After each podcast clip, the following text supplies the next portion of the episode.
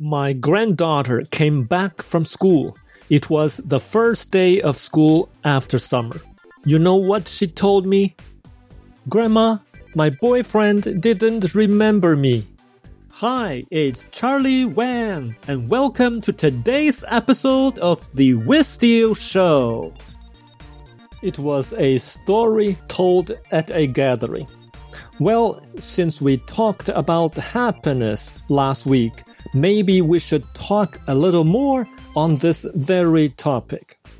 I saw a young girl with a school bag walking by the other day. It was common to see school kids walking together, but somehow it was uncommon when I saw her. She was walking all by herself. Actually, it was her face. No smile, but with a frown. I didn't know exactly what happened to her priorly. Maybe her boyfriend didn't remember her either. However, I was left thinking about why people are so easy to be unhappy and what we can offer them as a solution to becoming happy again. If you have listened to last week's episode, you may have an advice to people who are easily unhappy already. The old man Jim told Tony, They think I'm giving them happiness, but they don't know I got happiness too. I think what Jim wanted to tell Tony was this you can have happiness even if you are in pain. You do something good for people around you, and they will feel appreciated. Having seen that those people around you are happy, you yourself will obtain happiness at the end.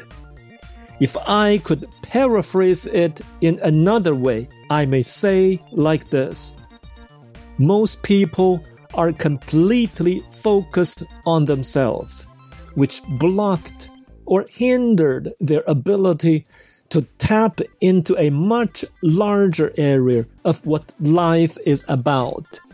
This not only makes people easily fall as a victim of life trivia, but also prevents them from breaking out of the negative cycle. In other words, if people can have a big picture view of their life, they'd see many other people as well. And many doors would suddenly become open to them. Thus, many ways of helping them rise above unhappiness would show up. Actually, I prefer a one sentence advice. If I see the young girl that I saw the other day again, I'd tell her, make a few other people happy and you will be happy. Sure, I'm not saying this way is the only way, but I know it works. I hope you liked today's episode. So share the experience of what you have learned in this episode with your family and friends today. What content do you not like to listen? We'd love to hear in the comments below or email to podcast at charlie.app. I will see you or listen with you together next week to another episode of The Wissteel Show.